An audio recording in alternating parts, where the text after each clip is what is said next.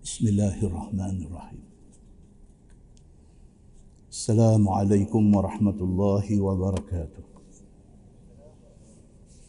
Innal hamdalillah nahmaduhu wa nasta'inuhu wa nastahdihi wa nastaghfiruh. Bismillahirrahmanirrahim. Assalamualaikum warahmatullahi wabarakatuh. Innal hamdalillah nahmaduhu wa nasta'inuhu wa nastahdihi wa nastaghfiruh wa na'udzu billahi min shururi anfusina wa min sayyiati a'malina man yahdihillahu fala mudilla lahu wa man yudlil fala hadiya lahu. أشهد أن لا إله إلا الله وحده لا شريك له وأشهد أن محمدًا عبده ورسوله ونصلي ونسلم على هذا النبي الكريم سيد المرسلين وعلى آله وصحبه أجمعين. أما بعد أيها المؤمنون اتقوا الله. أوصيكم وإياي بتقوى الله فقد فاز المتقون. Muslimin dan muslimat mudah-mudahan dirahmati Allah Subhanahu wa ta'ala. Di dalam sebuah hadis Anil Bara' bin Azib radhiyallahu anhu qala kharajna ma'a Rasulillah sallallahu alaihi wasallam fi janazati rajulin minal ansar fantahayna ila al-qabri walamma yulhad fajalasa Rasulullah sallallahu alaihi wasallam wa jalasna hawl ka'annama ala ru'usina at-tayr wa fi yadihi 'ud ينكت به في الأرض فرفع رأسه فقال النبي صلى الله عليه وسلم استعيذوا بالله من عذاب القبر استعيذوا بالله من عذاب القبر استعيذوا بالله من عذاب القبر. قال حنان قال النبي صلى الله عليه وسلم ويأتيه ملكان فيجلسانه فيقولان له من ربك فيقول ربي الله فيقولان له ما دينك فيقول ديني الإسلام فيقولان له ما هذا الرجل الذي بعث فيكم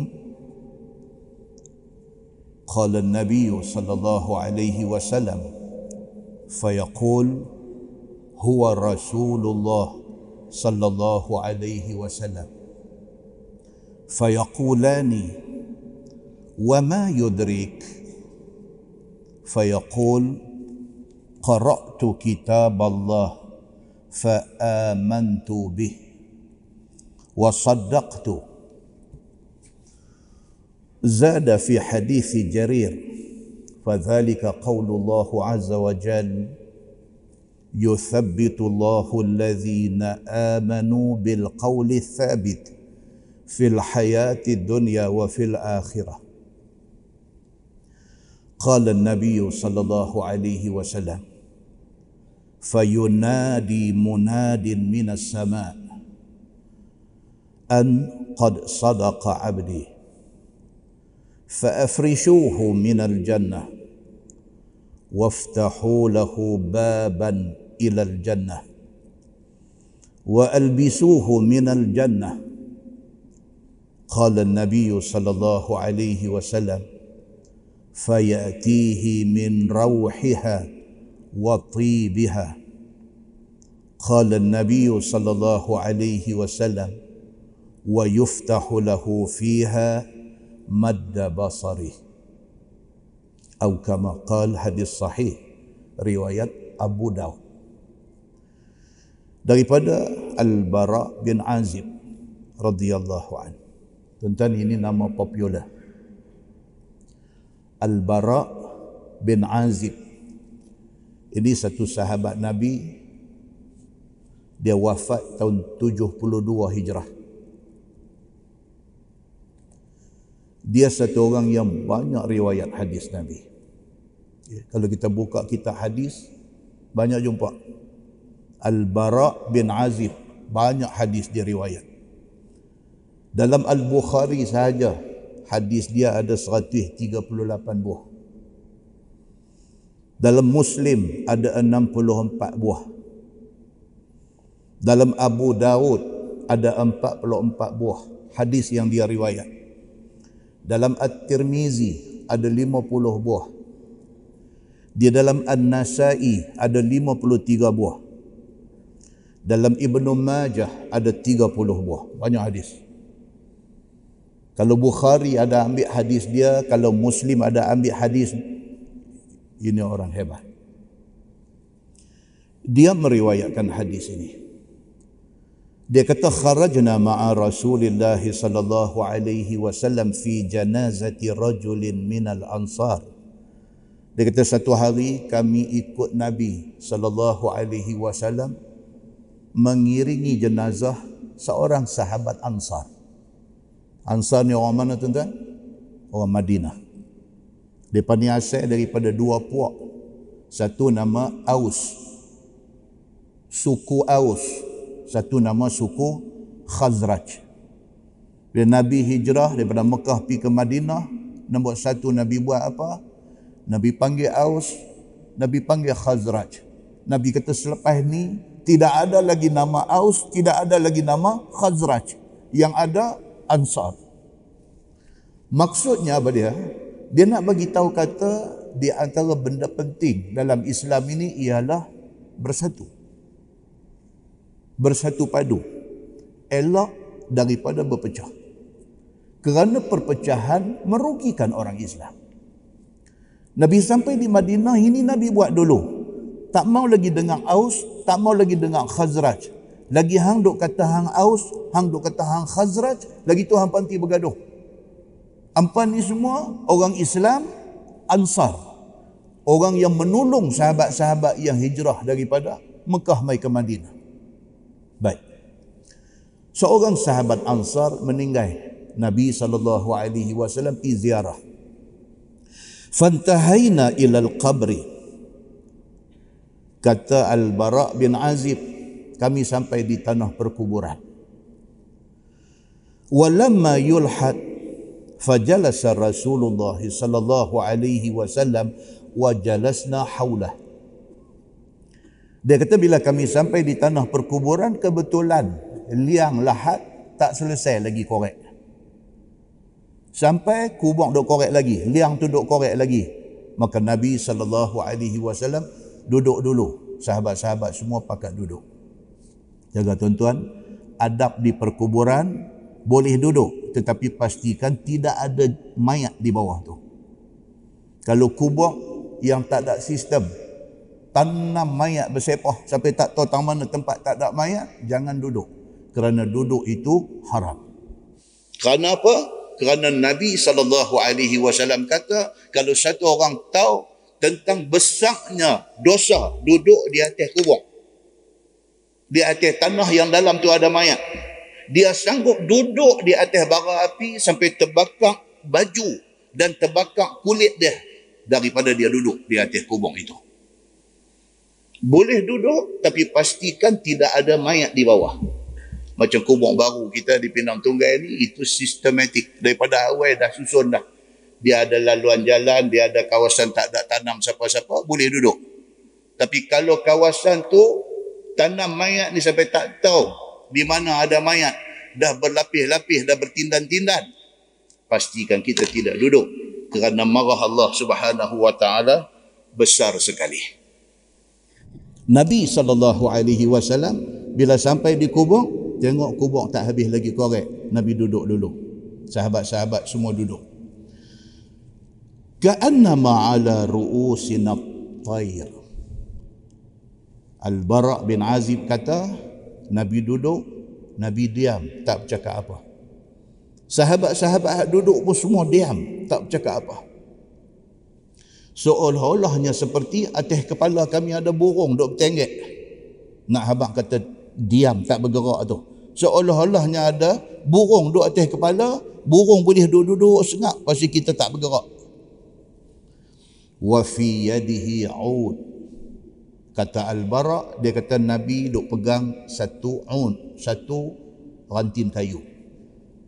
Yanqutu bihi fil ardi. Lepas tu Nabi pacak kayu hak Nabi pegang tu di atas tanah. Nabi pacak. Farafa'a ra'sah. Lepas tu Nabi sallallahu alaihi wasallam angkat kepala dia. Tengok sahabat hak duk ada ni. Faqala Nabi sallallahu alaihi wasallam. Nabi kata, Ista'izu billahi min azabil qabri. Ista'izu billahi min azabil qabri. Ista'idhu billahi min azabil qabri. Tiga kali Nabi ulang. Nabi kata, minta berlindunglah dengan Allah daripada azab kubur. Nabi kata, mai kita-kita pakat minta doa kepada Allah supaya Allah lindung kita daripada azab kubur. Tiga kali. Qala Hanna, salah seorang rawi hadis ni, dia kata apa? Qala Nabi sallallahu alaihi wasallam. Nabi kata dekat sahabat hadut duk ada ni. Nabi kata, wa ya'tihi malakani fayujlisani. Sekejap lagi kawan kita, kita tanam dia sekejap lagi. Kita balik aja, mai dua malaikat. Fayaqulani lahu. Dua-dua malaikat ni akan kata dekat orang yang baru dikebumikan ni. Man rabbuk? Soalan nombor satu. Siapa Tuhan kamu? Fayaqul Rabbi Allah. Kalau orang tu orang yang beriman, Allah mudahkan dia jawab. Dia kata Rabbi Allah, Tuhan aku Allah subhanahu wa ta'ala. Fayaqulani lahu. Mukan Nakir kata dekat dia, ma dinuk? Apa agama kamu? Fayaqul diniyal Islam. Kalau kita orang Islam, kalau masa hidup atas dunia, kita beramal dengan amalan Islam. Kalau kita di atas dunia, tidak pernah membatalkan Islam kita. Allah subhanahu wa ta'ala mudahkan kita jawab, kita kata, diniyal Islam. Agama saya Islam. Fayaqulani lahu. Mukan Nakir kata dekat dia, ma hadha ar-rajul alladhi bu'itha fikum? Bukan Nakir kata, siapa laki-laki ini dinampakkan rupa Nabi Muhammad sallallahu alaihi wasallam untuk first time dalam hidup kita. Kita tak pernah tengok Nabi selama-lama ni. Pum kata nampak. Apa kamu nak kata tentang lelaki ini yang dibangkitkan, diutuskan kepada kamu? Fayaqul huwa Rasulullah sallallahu alaihi wasallam. Kalau orang itu Islam, dia beriman kepada Allah, dia beramal dengan amalan orang Islam, dia jawab, dia kata inilah Rasulullah sallallahu alaihi wasallam. Fayaqulani. Malaikat kata lagi, wa ma yudrik? Malaikat kata, macam mana kamu boleh tahu kata dia ni Muhammad, dia ni Rasulullah? Malaikat tanya. Tak jawab kata ini Rasulullah sallallahu alaihi wasallam. Tak habis lagi. Dia tanya pula, wa ma yudrik? Macam mana kamu boleh tahu kata dia ni Nabi Muhammad dan dia ni Rasulullah dan kamu boleh ikut dia? Macam mana kamu boleh tahu benda ni? Fayaqul. Jawab dia ni, qara'tu kitab Allah fa'amantu bih. Masa aku hidup dulu, aku baca Quran. Dalam Quran cerita tentang Nabi Muhammad. Fa'amantu bih, maka aku beriman bahawa ini Nabi Muhammad. Wasaddaqtu, dan aku membenarkan dia Nabi, Nabi Muhammad sallallahu alaihi wasallam. Wazada fi hadis Jarir, Imam Abu Daud dia cantumkan riwayat, di antara riwayat Hannad dengan riwayat Jarir, dia cantum sekali masuk di dalam di dalam kitab hadis dia, di dalam kitab Abu Daud. Dia kata kata Jarir, kata Jarir dia kata fadzalika qaulullahi azza wa jalla.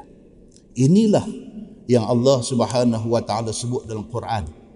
Yuthabbitullahu alladhina amanu bil qawli thabit fil hayatid dunya wa fil akhirah.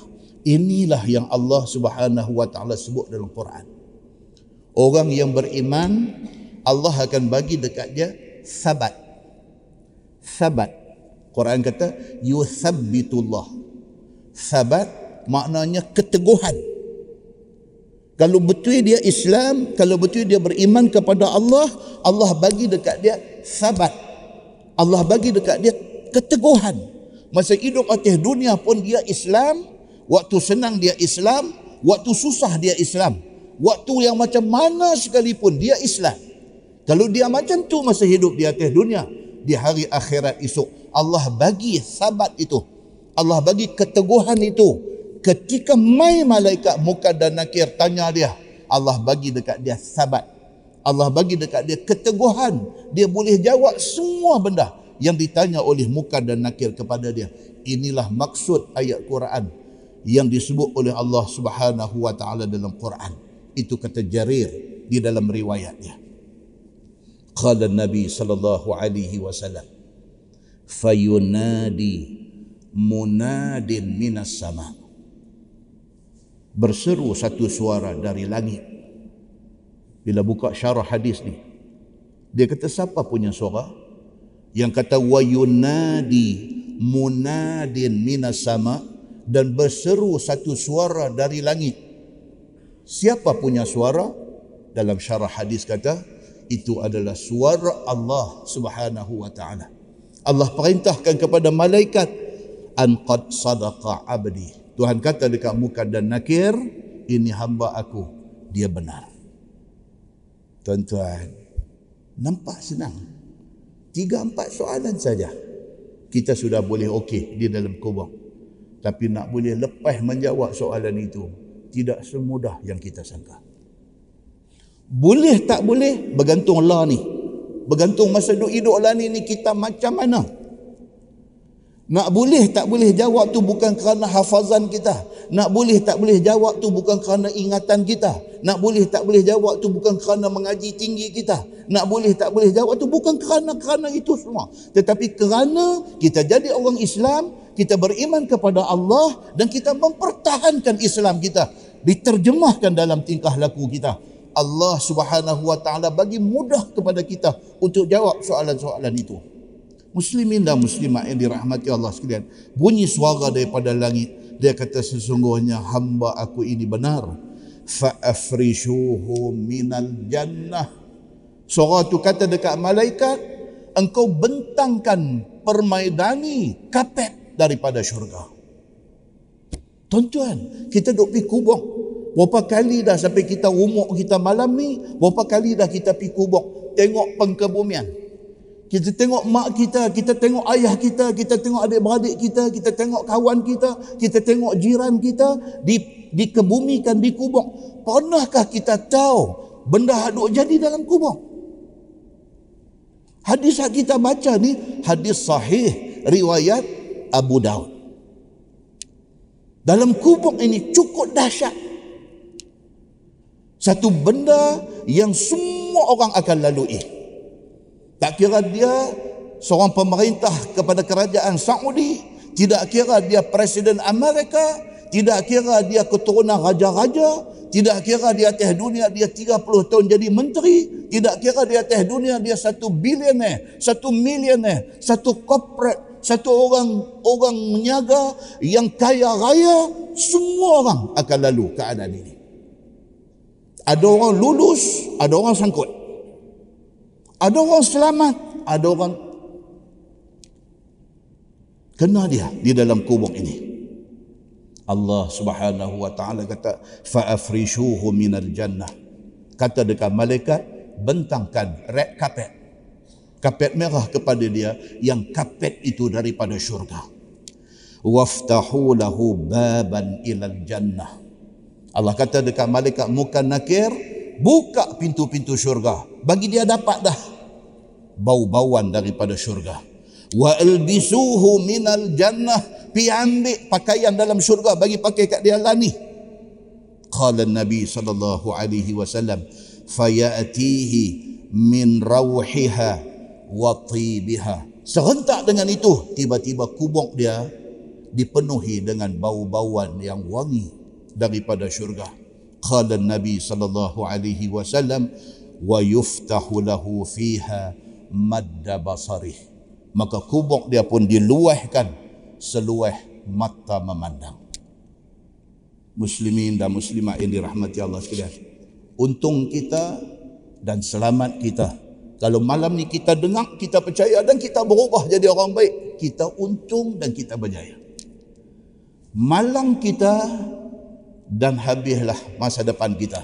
Kalau malam ini kita dengar hadis ni, kita percaya tak percaya, apatah lagi kita langsung tak percaya. Susah menanti kita di depan sana nanti. Muslimin dan muslimat yang dirahmati Allah sekalian, hadis itu sambung panjang lagi. Dia kata kalau sekiranya yang mati itu orang kafir, orang yang engkar Allah, orang yang bantah Allah Subhanahu wa taala, bila ditanya dia siapa Tuhan kamu, dia kata aku tak tahu. Bila ditanya dia siapa nabi kamu, dia kata aku tak tahu. Bila ditanya dia apa agama kamu, dia kata aku tak tahu. Walaupun masa dia hidup di atas dunia, dia pernah dengar tentang Islam, dia pernah tahu semua benda-benda ni, tapi dia tidak memilih Islam sebagai agama dia. Di dalam kubur, dia dah tak boleh jawab. Bila tanya dia, dia kata, la adri, aku tak tahu, dia kata. Fayunadi munadin minas sama. Maka berseru suara dari langit. Dia kata, an kazab. Suara tu kata, hamba aku ini bohong, dia kata. Dia ni bohong. Bohong apa? Bohong bila dia kata la adri, dia kata aku tak tahu. Aku tak tahu, kata Allah Tuhan aku, aku tak tahu. Aku tak tahu, kata Nabi Muhammad nabi aku, aku tak tahu. Aku tak tahu, kata Islam agama aku, aku tak tahu. Dia kata tak tahu itu, itu bohong. Tuhan kata, itu bohong. Sedangkan masa di atas dunia dulu, Allah dah bagi peluang kepada dia untuk dengar tentang kebenaran. Seduduk atas dunia, dia dah dengar dah tentang Islam. Apatah lagi, dia dah pun jadi orang Islam. Cuma dia tak praktis. Dia dah jadi orang Islam dah. Baru nak keluar main, orang azan di telinga dia. Kecil-kecil mak dia hantar masuk kindergarten Islam, hantar masuk taski, hantar masuk pasti, hantar masuk semua genius aulad hak Islam. Dia dah melalui proses itu semua. Lepas S P M dia masuk universiti, dia keluar universiti dengan flying colours, dengan cemerlang. Dia join satu corporate body, dia earn gaji sampai dua puluh lima ribu, lima puluh ribu, enam puluh ribu sebulan. Tiba-tiba dia tinggal semua hak dia pernah lalui ni. Azan yang orang bang di telinga dia masa hari lahir dia, dia tak peduli. Yang dia duk masuk mengaji, orang duk ajak dia tentang Quran, dia tak peduli. Dia ambil satu cara hidup yang konon-kononnya bagi dia inilah cara hidup orang-orang hebat, orang-orang moden akhir zaman.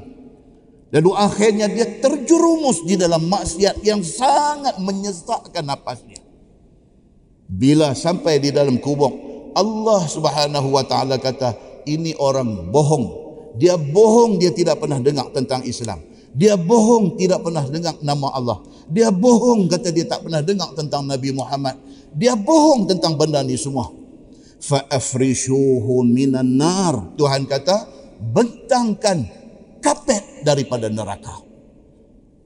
Wa'albisuhu minan nar.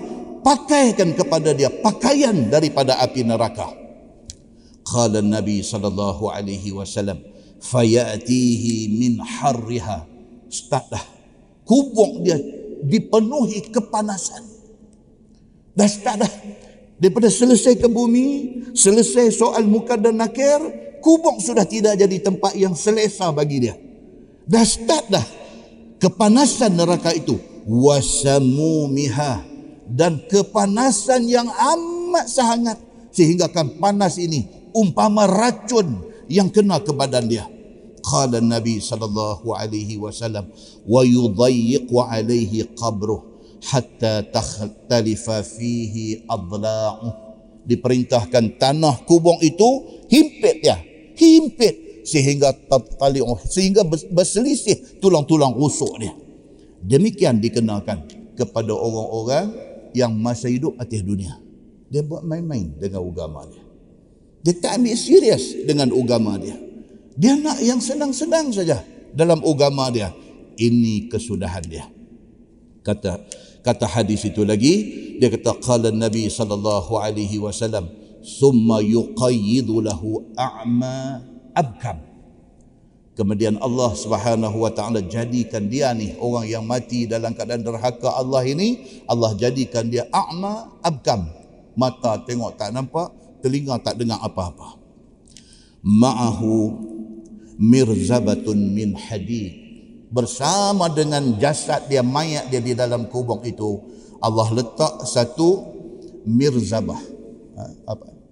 Hammer, martun, martun. Letak satu martun bersama dengan mayat dia.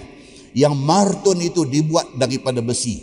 Lau dhuriba biha jabal lasara turaba. Yang martun itu kalau sekiranya ambil pergi rembes bukit, bukit berderai jadi debu. Martun ni fa yadribuhu biha darbah, maka martun ini akan diguna untuk pukul mayat ini di dalam kubur. Yasma'uha ma bainal masyriq wal maghrib illa thaqalain. Tiap-tiap kali dia kena rembes dengan martun tu, berderai dia jadi debu. Menjerit dia, jeritan dia ni didengar oleh seluruh pelusur alam daripada timur ke barat, illa thaqalain, melainkan jin dan manusia. Allah hijab, tak dengar, tak dengar bunyi dalam kubur. Manusia tak dengar kerana dihijab oleh Allah Subhanahu wa taala. Qal, kata Nabi sallallahu alaihi wasallam, summa tu'adu fihi ruh. Selepas dah kena rembes dengan martun tu, berderai jadi debu, kerayau, sakit, sampai satu alam ini dengar, Allah kembalikan dia menjadi manusia. Allah kembalikan roh masuk balik dalam badan dia, dan dipukul lagi, dan dipukul lagi, dan dipukul lagi, sehinggalah hari kiamat nanti. Muslimin dan muslimat yang dirahmati Allah sekalian, macam ni hadis kita dengar, tuan-tuan. Adakah kita rasa Allah Subhanahu wa taala dia cipta kita, dia hantar nabi mai bawa Islam mai dekat kita? Adakah Allah main-main dalam hal ini? Tanya. Allah cipta kita, dia hantar malaikat, dia hantar nabi, nabi terima wahyu melalui malaikat. Adakah Allah main-main dalam hal ini? Adakah soal beragama ini soal main-main? Suka-suka kita. Kita nak ambil, kita ambil. Kita tak mau ambil, kita tak ambil. Adakah soal agama ni pilihan kita? Kalau kita rasa macam kita nak follow agama, kita boleh follow. Kalau kita rasa macam kita tak mau, kita boleh unfriend agama kita. Adakah kita rasa macam tu? Adakah Allah suruh kita taat semua perintah dia ni main-main? Tuhan main-main. Tuhan suruh, anak ikut-ikut, tak mau ikut, sudah. Adakah kita ingat macam tu? Sehingga kan kita ambil mudah dengan soal agama ini. Muslimin dan muslimat yang dirahmati Allah sekalian, kita kok mana cerita pun, kok mana cerita pun, kita dah ada di dunia ni. Tak boleh ghostan, tak boleh, tak boleh nak cup, tak boleh nak, tak boleh. Dah ada dah. Kita tak minta lahir di dunia ini, tapi Allah takdirkan kita lahir. Kita dengar pula ayat Quran ni, dia ada basyiran, dia ada naziran. Quran dan hadis Nabi ini dia ada dua. Dia ada benda-benda seronok kita dengar, cerita pasal syurga, cerita Allah Maha Pengampun, cerita Allah sayang kita, ada. Tapi kita jangan duduk pergi lorong tu saja. Kita kena tengok naziran, kita kena tengok ayat-ayat ancaman yang menceritakan tentang apa yang akan kena kita kalau kita derhaka Allah. Kita kena dengar hadis Nabi yang menceritakan tentang azab yang cukup dahsyat duk tunggu di dalam kubur. Baru kita balance. Kita tak boleh ambil satu pattern saja. Duk ambil kata kita nak cakap agama dekat orang ni, mau cerita benda cantik-cantik, benda seronok-seronok aja. Jangan. Kerana Nabi dihantar mai basyiran wa nadhira. Nabi mai dia bawa cerita-cerita gembira dan dia bawa berita-berita ancaman. Ada hari kuliah kita cerita pasal syurga dan nikmat di dalam dia. Ada hari kuliah akan mai cerita tentang azab yang disediakan daripada kubur sampai dalam neraka. Kita kena dengar semua, kita tidak boleh ambil satu dan tinggal yang satu lagi. Muslimin dan muslimat yang dirahmati Allah sekalian. Kok mana pun kita ada dah atas dunia ni. Tuhan kata apa dalam surah Al-A'raf ayat tiga puluh empat? Tuhan kata walikulli ummatin ajal. فَإِذَا جَاءَ أَجَلُهُمْ لَا يَسْتَأْخِرُونَ سَاعَةً وَلَا يَسْتَقْدِمُونَ. Allah sebut dalam ayat tu bagi setiap umat ada ajal dia. Ajal maksud dia tempoh. Semua benda atas dunia ni ada expiry date. Bukan roti gardenia saja. Manusia pun ada expiry date dia. Kita akan expired satu hari. Expiry date kita ialah hari mati kita. Pastikan ketika Allah Subhanahu Wa Taala panggil kita balik menghadap dia, kita dalam keadaan ready untuk nak jumpa dia. Tuan-tuan, mati ni macam-macam. Ada orang mati kerana kena kanser. Mati. Kanser dengan seribu macam jenis dia. Tak pernah-pernah kita dengar. Kata Allah, sahabat kita kena kanser. Kanser apa? Kanser limfoma. Tak tahu apa. Oh, dia ni pun kena kanser. Kanser apa? Kanser prostat. Oh, dia ni kena kanser. Kanser apa? Kanser thyroid. Oh, dia ni. Dia ni kena kanser apa? Dia ni kena blood cancer. Kanser darah. Leukemia. Darah dia habis. Masuk habis. Masuk habis. Masuk habis. Dia ni kena apa? Dia ni kena lung cancer. Kanser paru-paru. Itu kanser saja. Tapi kalau Allah Subhanahu Wa Taala nak dia sembuh, dia baik, dia akan sembuh. Dia akan baik. Kok mana pun kanser adalah salah satu punca kematian. Ada orang mati kerana sakit yang macam-macam. Kena sakit jantung. Mati. Heart disease dia panggil. Sakit jantung ni dengan macam-macam jenis. Ada orang mati kena high blood, hypertension. Dia elok-elok, darah tembak naik, pum, kata putih orang sana, putih orang sini, jadi blood clot. Allahu Akbar. Ada orang mati kena kidney failure. Buah pinggang dia failure, tak berfungsi. Ada orang mati kena stroke. Ada orang mati kena dengue. Ada orang mati kena COVID. Macam-macam asbab kematian manusia. Yang pentingnya apa dia? Manusia idza jaa ajaluhum la yastakhiruna sa'atan wa la yastaqdimun. Bila mai ajal dia, bila mai masa dia, dia tak akan ghostan, dia tak akan lewat walau satu second, dia tak akan awai walaupun satu second. Muslimin dan muslimat yang dirahmati Allah sekalian. Ada orang Allah bagi dekat dia dalam hidup tak ada sakit. Kanser tak ada, darah tinggi, kencing manis tak ada, dia dia ni okey.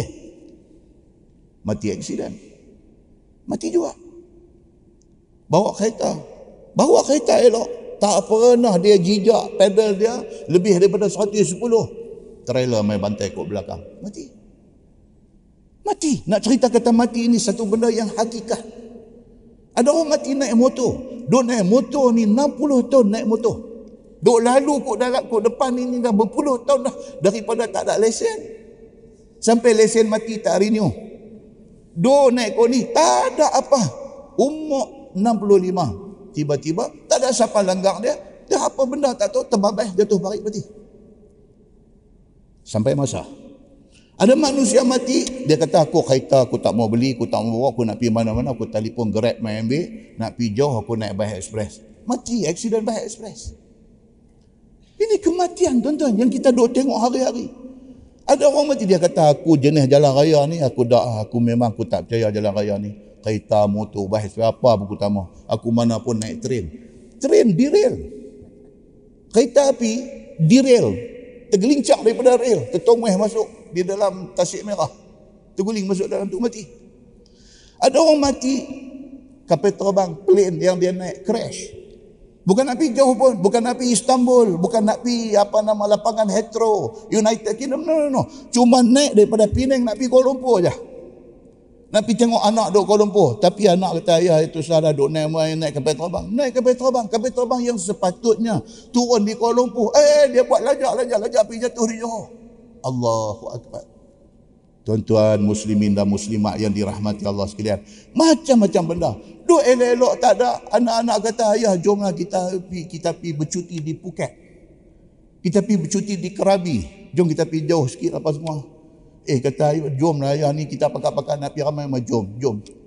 Tak pernah-pernah pergi snorkeling. Snorkeling. Tak pernah-pernah. Snorkeling. Drowning. Lemah dah. Dengan duk pakai life jacket, dengan apa tak tu, terkalih kaki naik atas kepala, turun bawah, duk kuang-kuit-kuang-kuit nak bangun, tak lemah, mati lemah. Tuan-tuan, kematian ni, dia boleh mai kepada siapa sahaja, dalam apa keadaan sekalipun. Kematian boleh mai. Dah tak ada dia mana pun tak mau pergi, duduk di rumah apa semua, kenderaan tak mau naik, mana pun tak mau pergi, berkelah apa ajak, pergi makan, semua tak mau. Pencuri mai pecah masuk rumah, tetap mati dalam rumah. Kematian ni dia ada banyak asbab, banyak sebab yang boleh menyebabkan kematian. Kena bunuh, kena tikam, kena tetak, kena katuk, kena langgak, mati. Dan tengok seminggu dua ni, Allahu Akbar. Laki bunuh bini, buh dalam tong biru. Laki cemburu, marah kat bini pasal hidup pagi, tetak, mati. Tuan-tuan, kematian ni kadang-kadang dia dua ada kut-kut tepi kita. Kita tak tahu macam mana. Muslimin dan muslimat yang dirahmati Allah sekalian. Kita tak tahu bila kita nak mati. Kita tak tahu siapa mati dulu. Tak tahu tuan-tuan. Kita duduk kita ayah, kita mak, kita ada anak-anak, kita nanti jalan dulu. Tak, anak jalan dulu. Tak tahu. Siapa punya turn nak mai dulu, tak tahu. Semua ni rahsia Allah Subhanahu wa ta'ala. Cuma kita kena prepare. Nak mati bila, nak mati macam mana, itu Allah punya kerja. Kita prepare. Kita jaga apa yang patut kita jaga. Mati bila pun kita dalam keadaan ready untuk menghadap Allah Subhanahu wa ta'ala. Kita kena yakin bahawa soal dosa pahala itu benar. Kita kena yakin kita buat baik itu pahala. Kita kena yakin satu kebaikan kita buat, sepuluh Tuhan bagi. Kita kena yakin kita buat benda salah itu dosa. Kita kena yakin. Kita kena yakin kubur hak kita duk pergi tengok, duk tanam adik-beradik kita, kawan kita tu, di bawah tu cerita macam-macam. Dia ada satu alam yang dipanggil barzakh. Barzakh ni maksudnya apa tuan? Dinding. Itu maksud barzakh.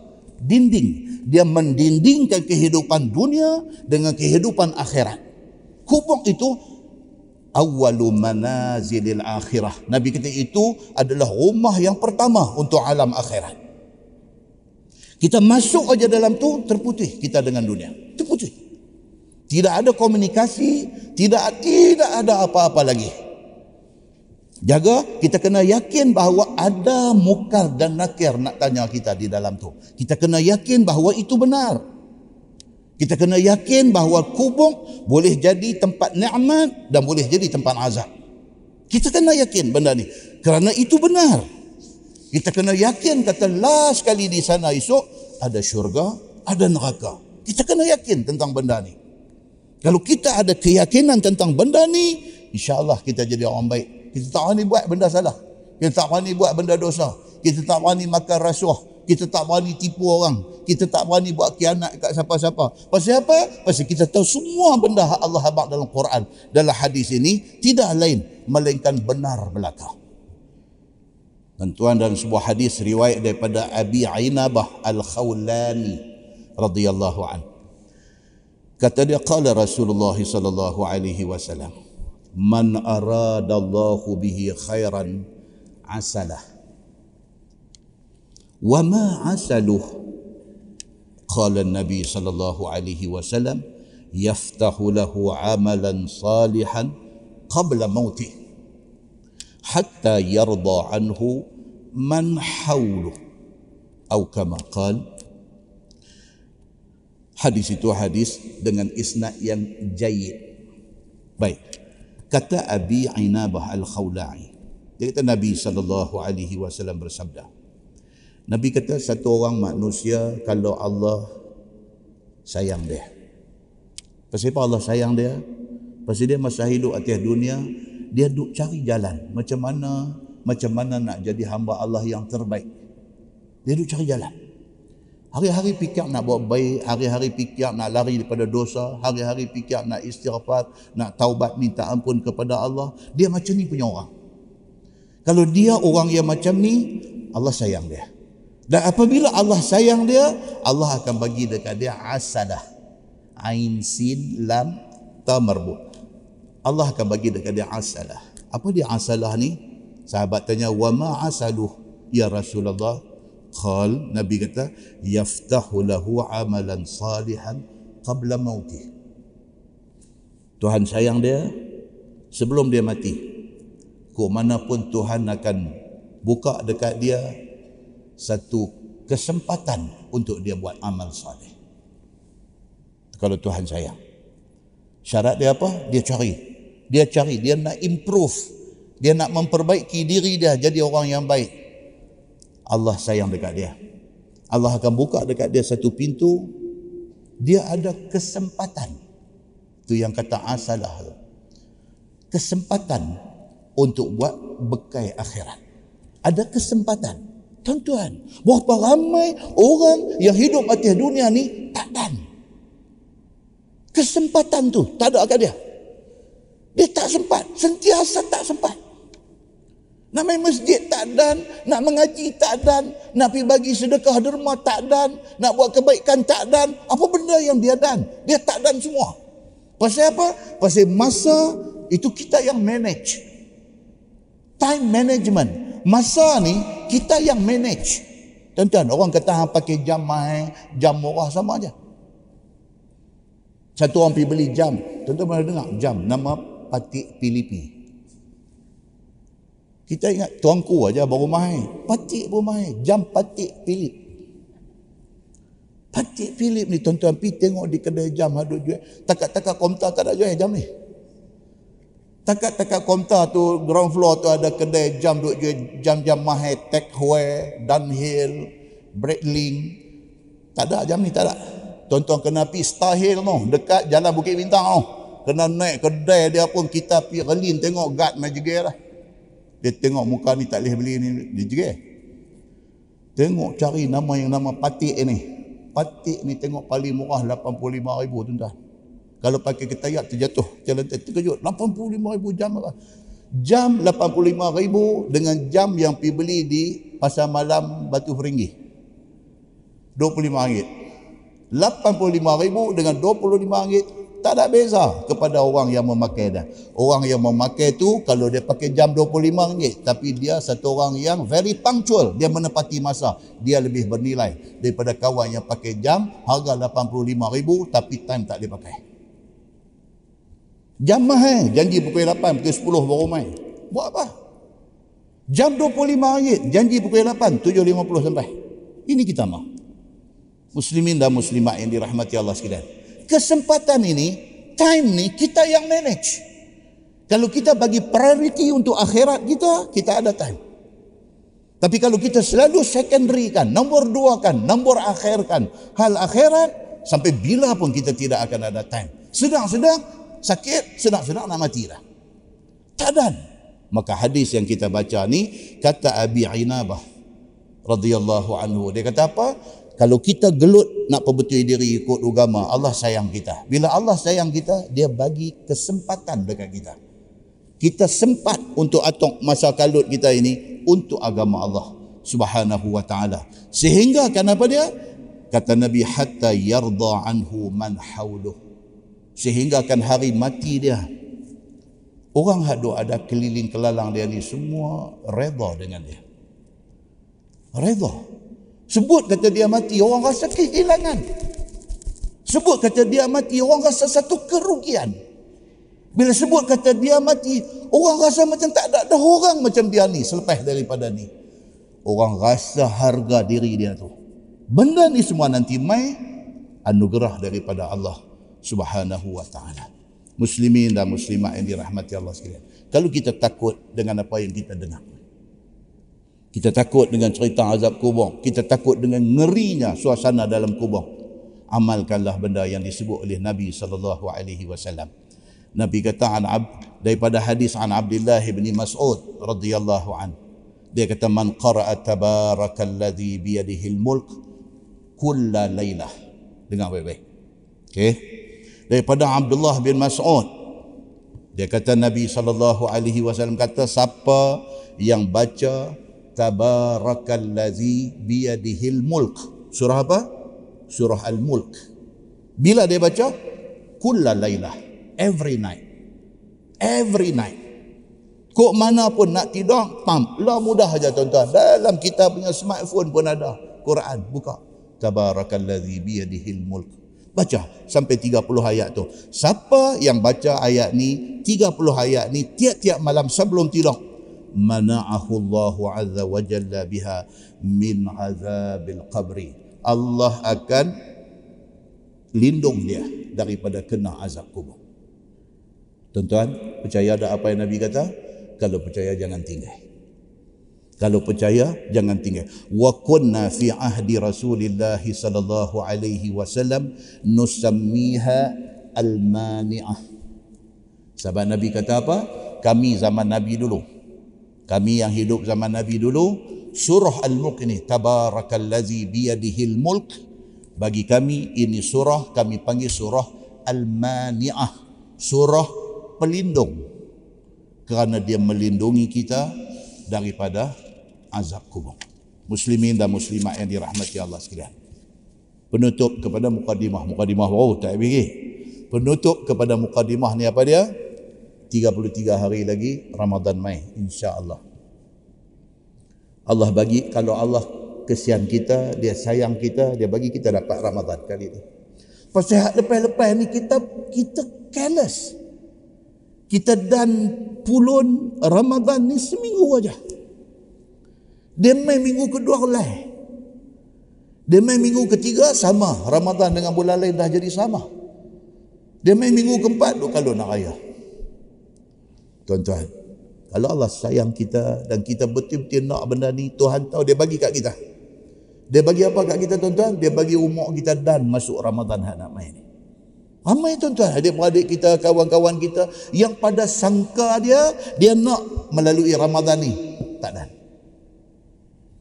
Pada sangka dia, hari tu ni bila masuk-masuk bulan Rejab, dia duk hantar mesej dekat orang dah. Minta ni supaya doakan banyak-banyak supaya Allah berkati bulan Rejab, bulan Syaban. Ya Allah, sampaikanlah kami kepada bulan Ramadan. Dia doa hantar ke orang merata. Bermakna dia yakin dia akan rasa Ramadan. Meninggal. Meninggal tuan-tuan. Dan kita pun tiga puluh tiga hari lagi nak pergi Ramadan. tiga puluh tiga hari ni macam-macam boleh jadi.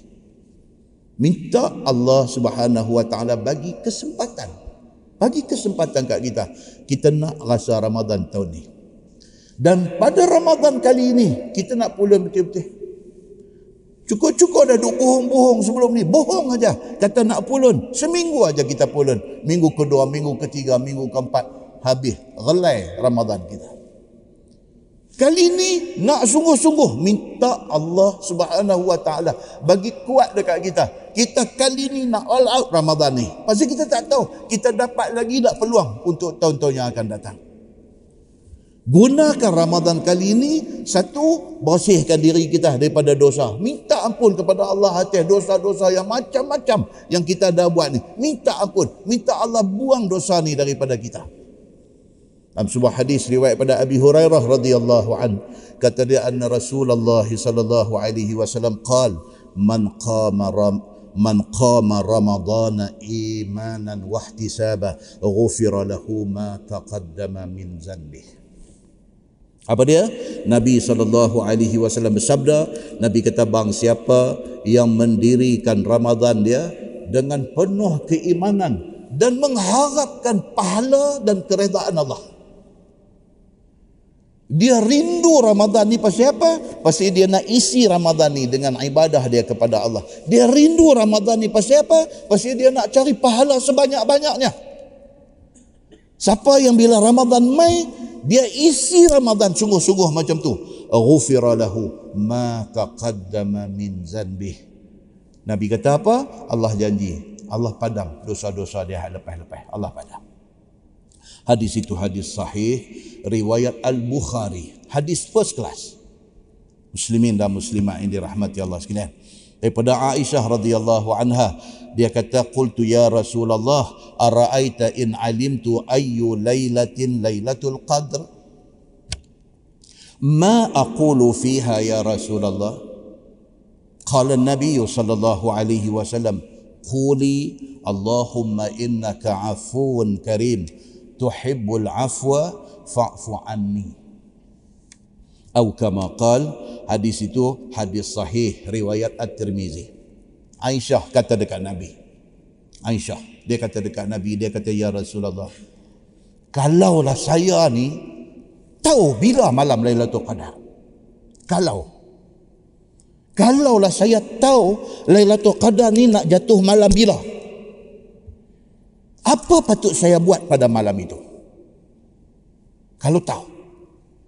Nabi sallallahu alaihi wasallam kata, kalau tahu malam Lailatul Qadar bila, banyakkanlah doa, "Allahumma innaka afuwun karim, tuhibbul afwa fa'fu anni." Kalau hang tahu Lailatul Qadar tu bila, isikan malam itu dengan minta doa kepada Allah. "Ya Allah, ya Tuhanku, Engkau Tuhan yang Maha Pengampun. Engkau Tuhan yang Maha Mulia. Tuhibbul afwa. Engkau Tuhan yang suka bagi ampun kepada hamba-Mu. Fa'fu anni, ampunkan aku." Tuan-tuan, apa yang kita nak minta, tuan? Nombor satu kita nak minta ampun dosa. Hak tu nak jadi penyakit kat kita. Kalau kita ditakdirkan Allah ada rezeki sampai Mekah, pertama kita kena ucap doa apabila nampak Kaabah. Ni daripada sini pi ni. Pi daripada sini ni sampai sampai turun di Jeddah ni, tak tahulah berdebak hati ni.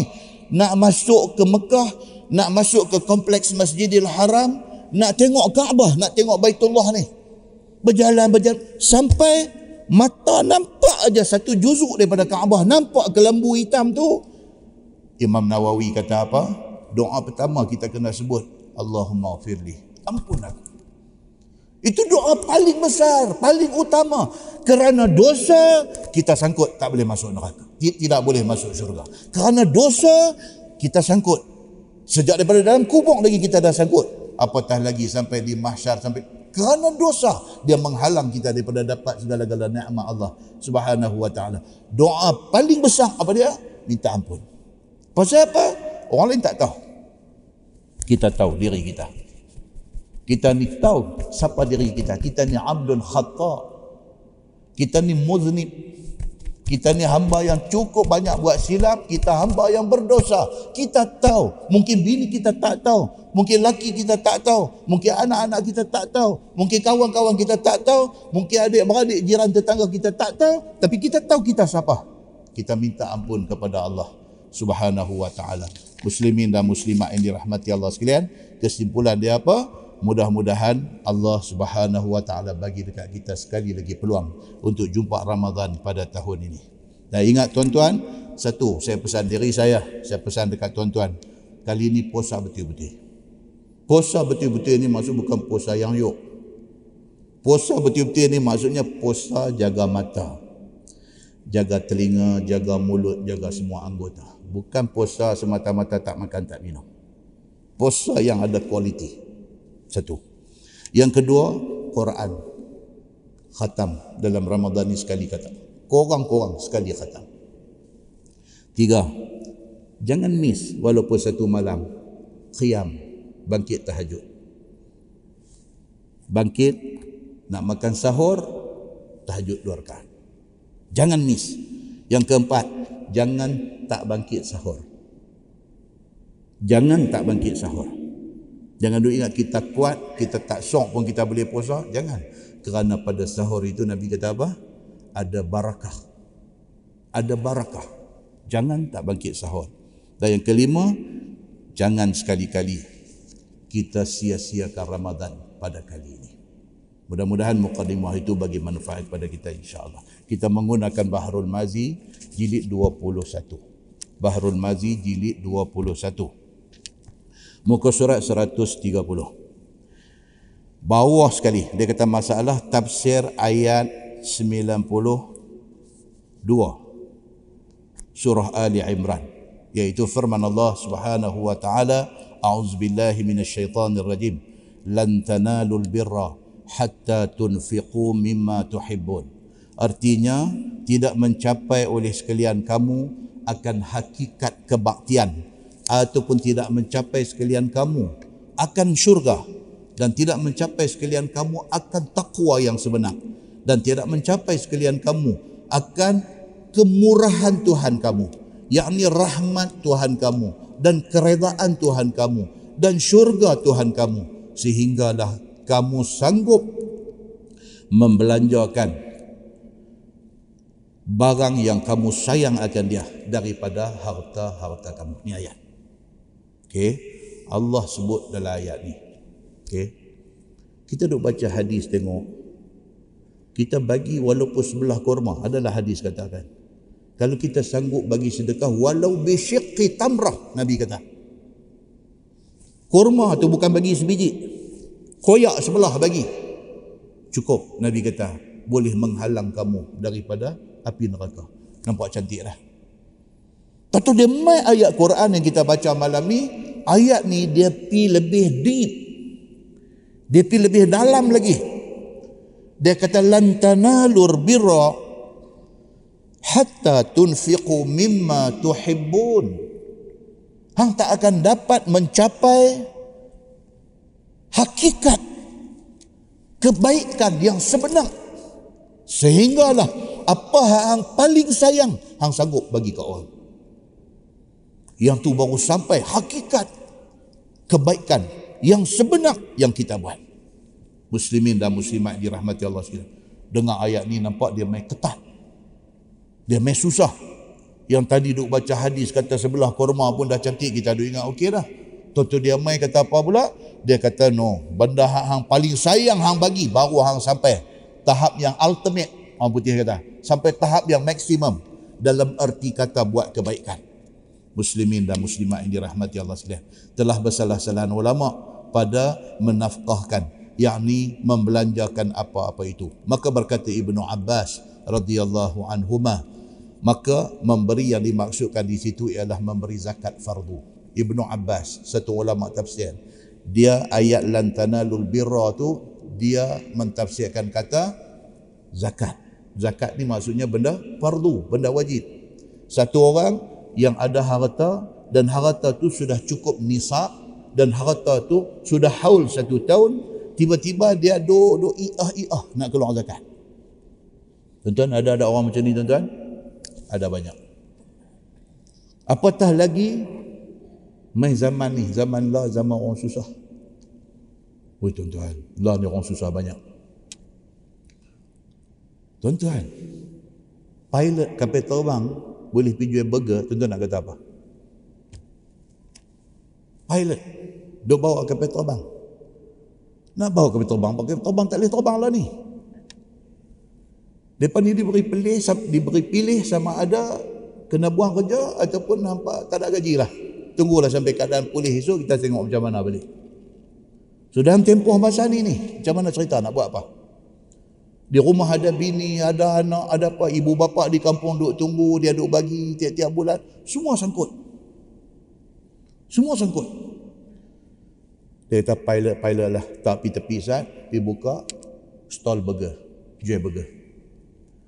Nak cantik lagi apa? Dia duk buat burger tu, dia pakai baju pilot. Habis. Lepas tengok-tengok, pocik. Lepas dah pocik. Lepas tanya, brother, baju siapa ni? Dia kata baju saya. Brother pilot lah. Buat tangan aku tu ya. Tak mau cakap banyak. Susah tuan-tuan. Kaki, kaki tangan kerajaan tak asah benda ni. Tak asah. Cukup berapa hari bulan gaji masuk. Cucuk tengok, cantik, senyum. Balik-balik tengok orang buat gini. Ni. Hak E P F tak ada, hak duk kerja sendiri, hak duk apa ni. Ini semua suffered. Menderita merana. Muslimin dan muslimat yang dirahmati Allah sekalian. Nak minta pinjam dekat orang pun sampai tak tahu nak minta kat siapa dah. Dia ada list orang yang ada potensi boleh bagi pinjam, semua dia dah minta dah. Lagi benda ni duk drag, masalah Covid ni lagi duk drag, lagi duk tarik pi, lagi tak tahu sampai bila lagi. Tuan-tuan, muslimin dan muslimat yang dirahmati Allah sekalian. Bila mai keadaan macam ni, pam kata umur dia cukup untuk dapat E P F. Dapat-dapat duit E P F dah mula dah, dah mula. Eh, takkan nak kena zakat kot. Dia duk baca tu, dia nak hidup lagi berapa lama dia dengan duit ni. Dia duk bertagak-tagak lah dengan dengan zakat. Nak keluar, tak keluar. Nak keluar, tak keluar. Dia jadi macam tu. Dalam keadaan macam ni, berapa ramai orang dah mula bertolak ansur dengan duit interest. Dulu masa masa zaman duit duk ada banyak apa semua. Oh, dia dengan interest ni tak boleh dengar. Yang ni haram. Jangan duk sentuh. Jangan duk apa. Kita tak boleh. Sebarang penggunaan ke atas duit interest ni haram. Ah, itu. Bila mai zaman susah macam ni, duit interest bukan banyak mana pun, dua ratus lima puluh ringgit lah. Tapi dua ratus lima puluh ringgit tu pun dia duk fikir. Dia pergi cari satu ustaz, dia kata, ustaz, macam duit interest ni, macam okey saya tahulah, macam kira taklif makanan ustaz eh, dia kata betul. Macam kalau you nak cari jalan bagi boleh pakai. Dia kata macam kalau saya bagi dekat anak saya apa semua tak apa lah. Dia mula dah. Ini dia panggil apa? Dia panggil strategi mencilok. Dia panggil. Dia nak mencilok dah. Dia benda-benda hak dulu dia kata tak boleh. Dia dah mula duk kendok. Dia mula nak cari jalan, nak bagi boleh. Muslimin dan muslimat dirahmati Allah sekalian. So Ibnu Abbas radhiyallahu anhu dia kata apa? Yang dimaksudkan dalam ayat lantanalul birra hatta tunfiqu mimma tuhibbun. Satu orang tidak dianggap mendapat hakikat kebaikan sehinggalah dia sanggup keluar. Keluar tu keluar apa? Keluar zakat. Kalau dia tak sanggup keluar zakat, no, dia bukan orang baik. Itu kata Ibnu Abbas. Maka jadilah makna ayat itu, tidak mencapai sekalian kamu akan sebenar-benar taat, sehinggalah mengeluar sekalian kamu akan zakat daripada harta sekalian kamu. Sampailah satu peringkat, dia bila sampai haul, cukup haul, kena keluar zakat, dia tak ada rasa apa, dia kena keluar. Ini bukan hak dia. Kedua ada kat dia pun bukan hak dia. Dia sampai lagu tu. Dia ambil buah tepi. Dan kata Ibnu Umar radhiyallahu anhuma, kehendaki dengan nafkah di sini ialah sekalian sedekah. Ibnu Umar tak sependapat dengan Ibnu Abbas, dua-dua ni sahabat hebat Nabi, tapi dia ada pendapat lain. Dia kata no, itu bukan maksud zakat, dia kata apa, itu sedekah. Kalau orang rasa berat hati nak bagi sedekah, dia belum mencapai kebaikan sebenar dalam diri dia. Dan kata Al-Hasan, iaitu tiap-tiap suatu yang dinafkahkan oleh orang yang Islam daripada hartanya, tak kira dia bagi, tak kira dia janji duit keluar aja, itu kebaikan. Dia satu orang yang generous. Orang putih kata generous, dia ada sifat generosity. Dia kira bagi duit ke orang ni, dia dia tak rasa berat dalam diri dia.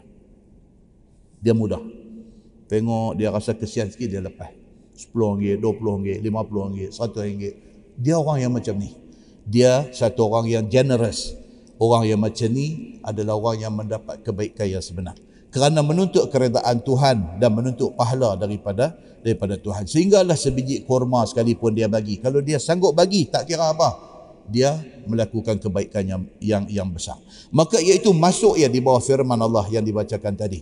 Tiada mencapai sekalian kamu akan hakikat taat itu sehinggalah dia sanggup nafkah barang yang dia sayang akan dia. Baik, masalah tafsir ayat dua empat lima surah Al-Baqarah, iaitu firman Allah, man zalladhi yuqridullaha qardan hasana fayudha'ifahu lahu ad'afan katsirah. Ni pula ayat lain. Siapakah orang yang mau mengutangi, dia kata. Siapa yang sanggup bagi pinjam duit kepada Allah, itu maksud dia. Akan sebagai pinjaman yang baik, nescaya digandakan baginya dengan ganda yang banyak. Bagi Allah hutang duit dia, apa maksud dia? Bukan maksud Allah berhutang duit dia, tapi dia sanggup belanja atas nama Allah. Seolah-olah macam Allah berhutang dengan dia, esok akhirat Allah bayar balik. Seolah-olah. Bukan maksudnya Allah berhutang duit dia, tapi Allah guna dalam ayat tu. Dia kata man zallazi yuqridullaha qardan hasanah. Dia guna ayat tu kata Allah hutang duit dia. No. Maksudnya apa? Dia boleh keluar duit untuk belanja pada jalan Allah. Seolah-olah macam Allah hutang dia. Akhirat esok Allah bayar balik dekat dia. Yakni siapa orang yang mempersembahkan bagi dirinya kepada Allah akan barang yang diharapkan dapat pahala daripada sisinya, maka dia telah buat satu kebaikan. Maka Tuhan balas kepada dia berganda-ganda akan barang yang ia persembahkan dia. Dan telah bersalah-salah ulama' pada makna memberi pinjam ataupun memberi utang itu. Kata qil ialah nafkahkan harta pada sabilillah. Bila dia belanja harta daripada sabilillah, sama macam dia bagi hutang kepada Allah, esok Allah akan bayar balik kat dia. Dan kata qil ialah sedekah wajib. Siapa yang keluar zakat, seolah-olah dia bagi, Allah pinjam duit dia, esok Allah bayar balik dekat dia di hari akhirat. Dan kata qil itu sedekah sunat.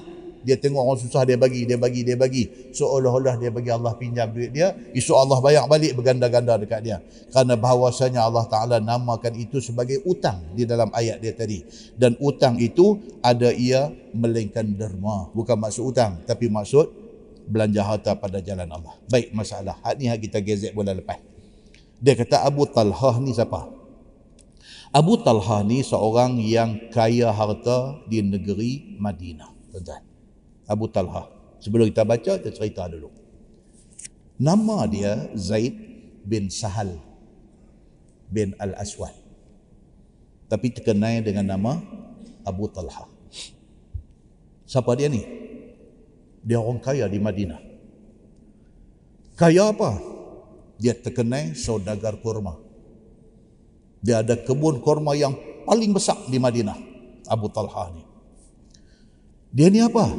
Dia mempunyai aset dia, kebun yang dipanggil Bayruha. Bayruha ni hak sekali kita nak.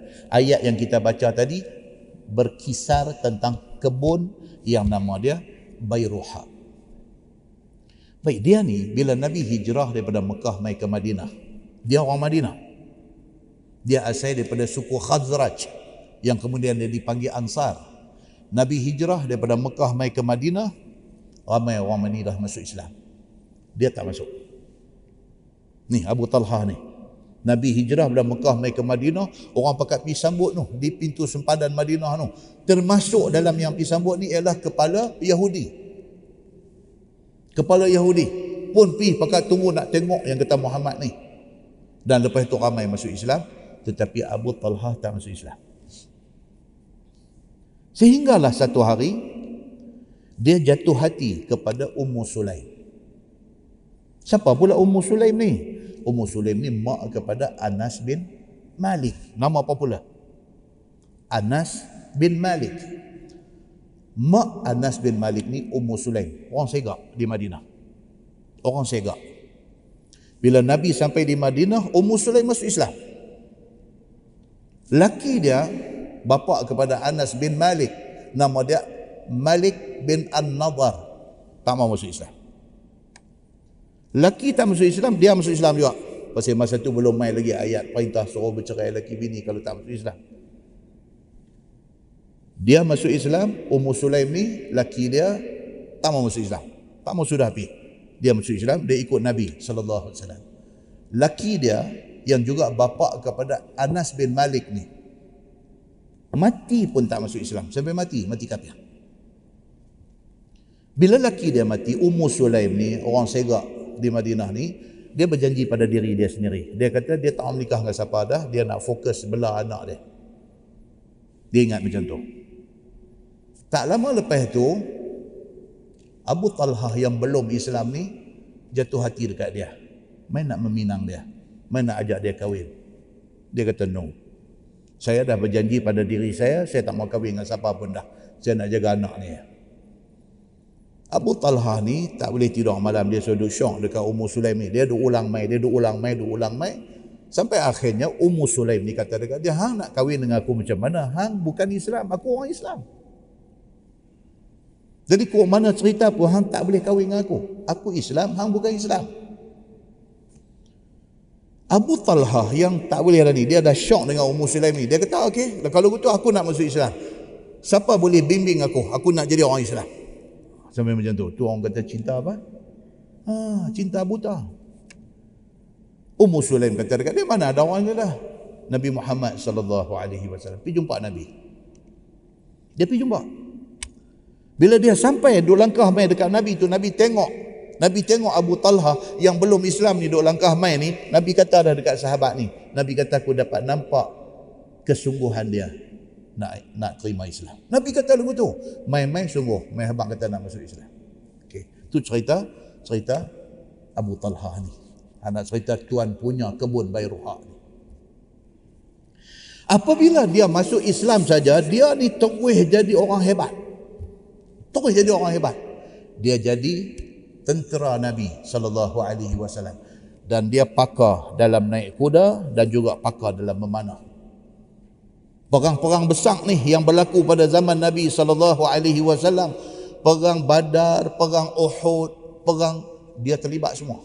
Bahkan semasa berlaku perang Uhud, ketika Nabi jatuh dalam lubang tu, dia di antara orang yang pergi jadi benteng manusia, duk tahan dada dia daripada panah kena Nabi sallallahu alaihi wasallam. Tuan-tuan nampak tak? Daripada lambat masuk Islam, masuk-masuk tengok apa sudah jadi dekat dia, dia jadi cukup hebat. Ni yang kata Abu Talhah ni, dan dia orang kaya. Kebun kurma dia yang kata Bayruha ni tang mana tuan-tuan?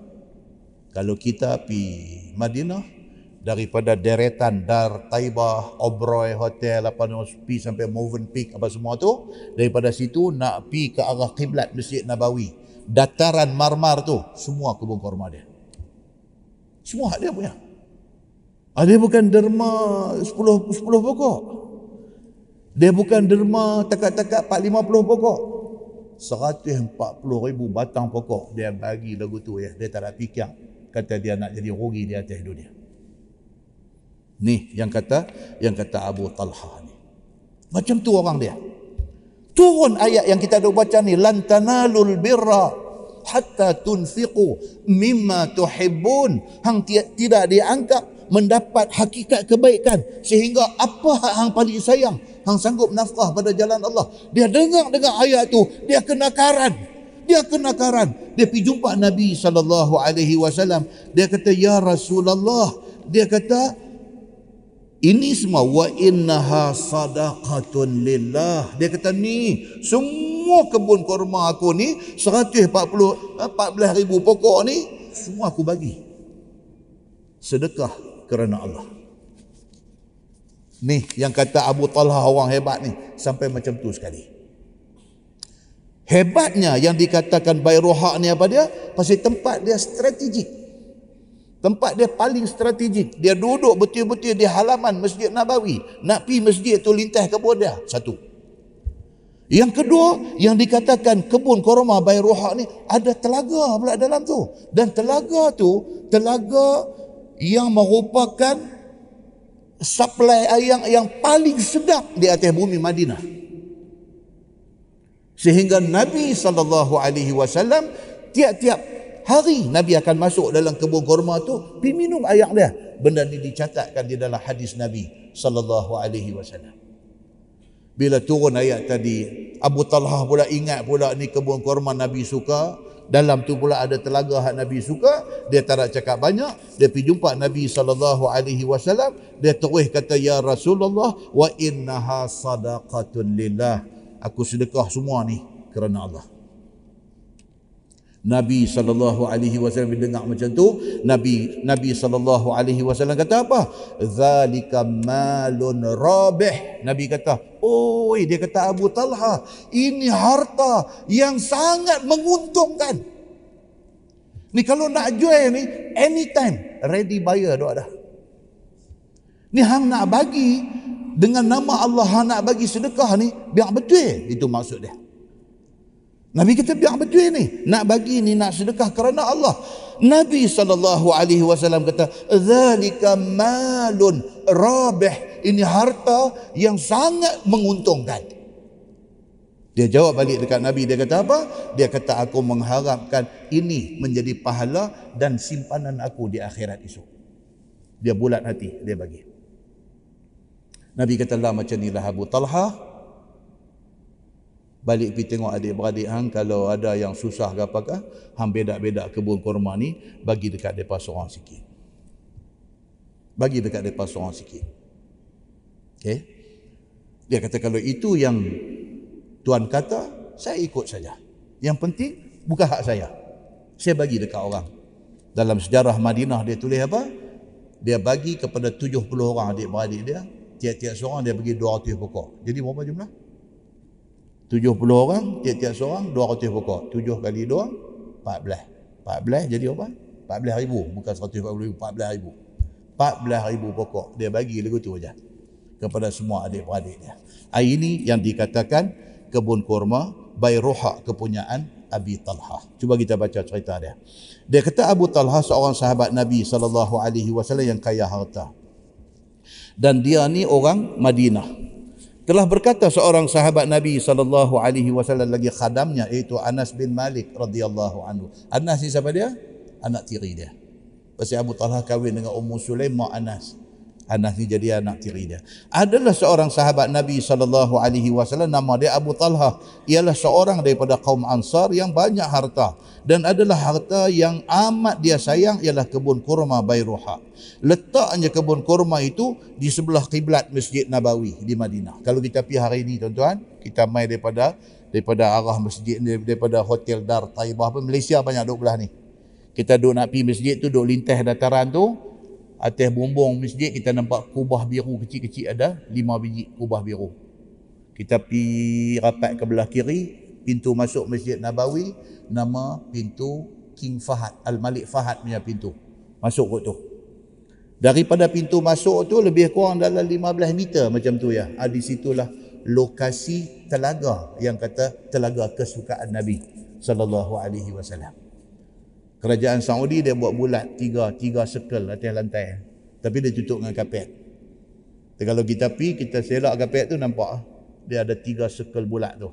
Sebagai tanda di situlah dulunya telaga yang Nabi paling suka. Hari-hari Nabi pergi duduk minum air dia.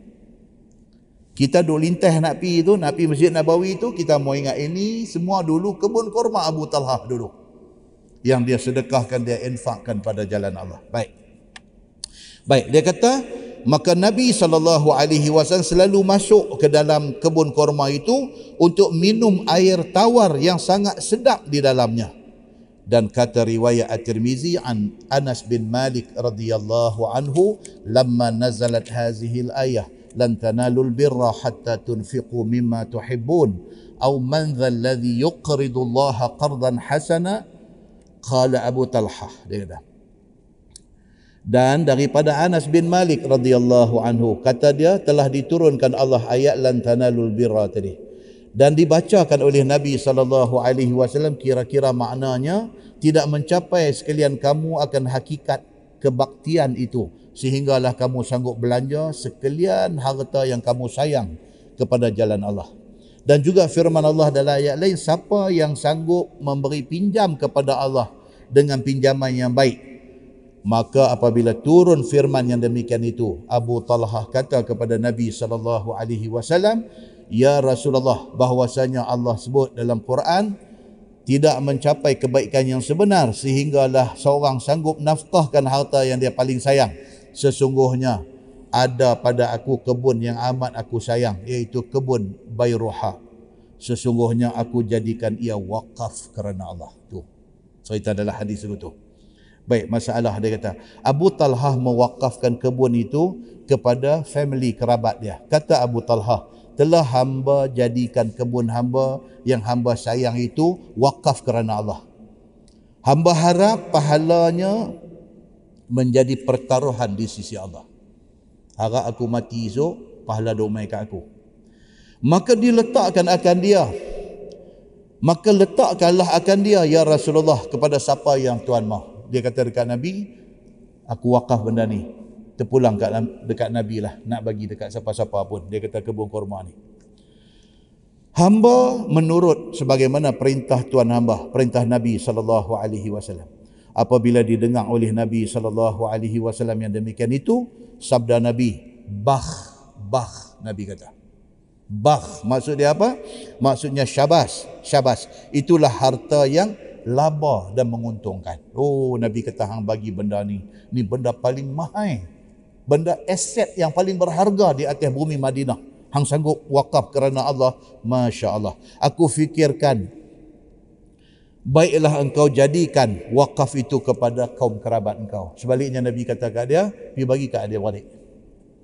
Daripada wakaf dekat orang-orang yang tak tentu ni, bagi keutamaan kepada adik-adik. Maka kata Abu Talhah, perbuatlah ya Rasulullah apa yang tuan hamba mahu membahagi-bahagikannya. Dia kata terpulang, saya nak bagi. Tuan kata bagi kat siapa, saya ikut. Kalau kata bagi kat adik-adik, bagi kat adik-adik. Saya tak kisah, dia kata. Dan tersebut pada riwayat At-Tirmizi, kata dia, wa kana lahu haitun faqala ya Rasulullah haiti lillah. Adalah bagi Abu Talhah itu kebun yang berpagar. Katanya kebun dia tu empat belas ribu pokok tu ada pagar keliling, dia kata. Apakala didengar oleh dia akan firman Tuhan ayat tadi ini, maka dia datang kepada Nabi. Dia kata, ya Rasulullah, kebun hamba, kebun yang paling hamba sayang ini, hamba wakaf kerana Allah. Tuan-tuan, yang tu kita baca cerita Abu Talhah, tuan-tuan. Pernah dengar cerita tentang Saidina Uthman punya pemurah? Tu Abu Talhah. Sahabat Nabi ni dia duk lawan, dia duk lawan nak buat baik. Kita, orang buat baik, kita duk jaki. Itu beza kita. Kita tak buat pun. Orang buat, kita jaki. Eh, dah ni. Tak ada ikhlas buat kerja macam ni. Hang buat apa? Tak buat. Tapi orang buat, hang jaki. Sahabat Nabi, orang hak buat, mereka doakan keberkatan harta dia dan mereka pun nak buat sama. Itu beza. Saidina Uthman bin Affan radhiyallahu anhu. Saidina Uthman, cerita adalah hadis, cerita sewaktu perang Tabuk. Perang Tabuk ni jadi ketika negara tengah meleset. Ekonomi tengah teruk. Jadi perang Tabuk. Duit nak guna untuk belanja kelengkapan perang tak ada. Nabi buka kepada sahabat-sahabat. Siapa nak infak untuk tujuan perang Tabuk? Saidina Uthman dengar-dengar Nabi sallallahu alaihi wasallam kata lagu tu. Terus bangun yang kata Saidina Uthman ni. Faqama Uthman faqala ya Rasulullah alayya mi'atu ba'ir bi ahlasiha wa aqtabiha fi sabilillah. Uthman terus bangkit, dia kata ya Rasulullah, saya bagi seratus ekor unta. Yang tiap-tiap ekor unta tu siap dengan pelana, siap dengan bekalan di atas dia. Saya bagi seratus ekor. Lepas itu Nabi sallallahu alaihi wasallam kata lagi, baik siapa lagi? Tak cukup lagi banyak tu, kita perlu lebih lagi. Siapa lagi orang lain yang boleh infak untuk tujuan perang Tabuk? Nabi ulang kedua, Uthman bangkit lagi sekali. Dia kata, ya Rasulullah, saya tambah dua ratus lagi. Saya tambah lagi dua ratus ekor yang lengkap dengan pelana, lengkap dengan bekalan. Unta ni, tambah lagi dua ratus ekor unta. Tiap-tiap seekor unta tu siap semua dengan pelana, dengan nak bawa bekal untuk nak bawa pergi. Komplit, saya tambah dua ratus lagi. Nabi kata, alhamdulillah. Baik, orang lain, siapa lagi? Yang ber... Bangkit Uthman lagi sekali. Dia kata, ya Rasulullah, saya tambah lagi tiga ratus. Bukan tambah lagi seratus jadi dua ratus. Bukan tambah lagi seratus jadi tiga ratus. Bagi seratus, tambah lagi dua ratus. Dah jadi berapa? tiga ratus. Tambah lagi tiga ratus. Dah jadi enam ratus ekor unta serta dengan segala kelengkapan dia. Ini yang kata Saidina Uthman bin Affan. Dia orang kaya. Itu sebab sampai hari ini, katanya wakaf Saidina Uthman ni masih ada di atas bumi Madinah. Masih ada. Dan sampai hari ini, Uthman masih lagi menuai hasil daripada harta yang dia wakafkan zaman Nabi sallallahu alaihi wasallam dulu. Hebat tuan-tuan. Yang kata sahabat Nabi ridwanullah alaihim ajma'in. Itu sahabat Nabi. Tentu pernah dengar seorang lagi tokoh masih hidup lah ni. Sulaiman, bukan Sulaiman akhlak kan? Sulaiman Ar-Rajhi. Ha, sebut Ar-Rajhi, tahu siapa dia ni? Tuan punya dan juga co-founder, pengasas kepada bank Ar-Rajhi di Saudi. Bank terbesar di Saudi. Sulaiman Ar-Rajhi. Siapa dia ni? Syekh Sulaiman Ar-Rajhi ni, dia ni corporate figure. Orang yang asal susah, miskin, start buat menyaga, sediakan transport untuk bawa orang nak mai buat haji ke Mekah, Madinah. Dia siap kenderaan-kenderaan untuk bawa barang hujaj, barang orang nak buat haji. Kalau nak pergi Mekah, pergi hantar rentah Padang Pasir, pergi hantar pergi Mekah, rentah Padang Pasir hantar mai Madinah dulu. Dan dia boleh untung daripada menyaga tu. Daripada situ dia start buat hantar duit. Bila Saudi buka pintu kepada foreign workers masuk, daripada Pakistan, daripada Indonesia, daripada apa, pakat duk masuk ke, ke Saudi untuk nak cari makan kerja di Saudi ni, dia buat satu khidmat, hantar duit balik ke negeri-negeri mereka ni. Akhirnya dia tubuhkan bank yang bersih daripada riba. Kaya raya, tuan-tuan. Tuan-tuan pernah dengar majalah Forbes? Oh, majalah Forbes ni majalah bisnes yang berpengkalan di United States, Amerika. Tahun dua ribu sebelas, sepuluh tahun dulu, tahun dua ribu sebelas dianggarkan harta Sulaiman Ar-Rajhi ni lima perpuluhan sembilan bilion U S D.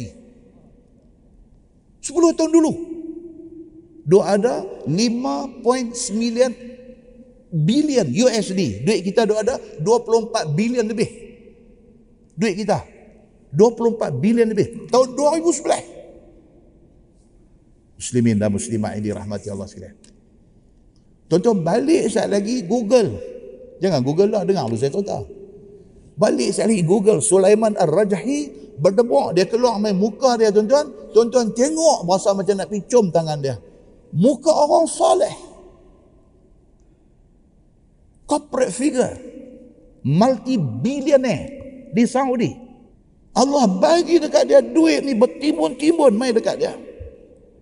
Saya ada baca satu kisah dia. Dia masa sekolah. Dia anak orang susah. Dia asal anak orang susah. Sekolah nak buat rombongan. Kena bayar satu rial. Zaman tu lah. Dia beranak tahun seribu sembilan ratus dua puluh sembilan. Lama. Masa dia kecil ni sekolah buat rombongan nak kena bayar satu rial untuk nak join ikut rombongan tu. Satu rial balik minta dekat ayah dia, tak ada duit. Susah.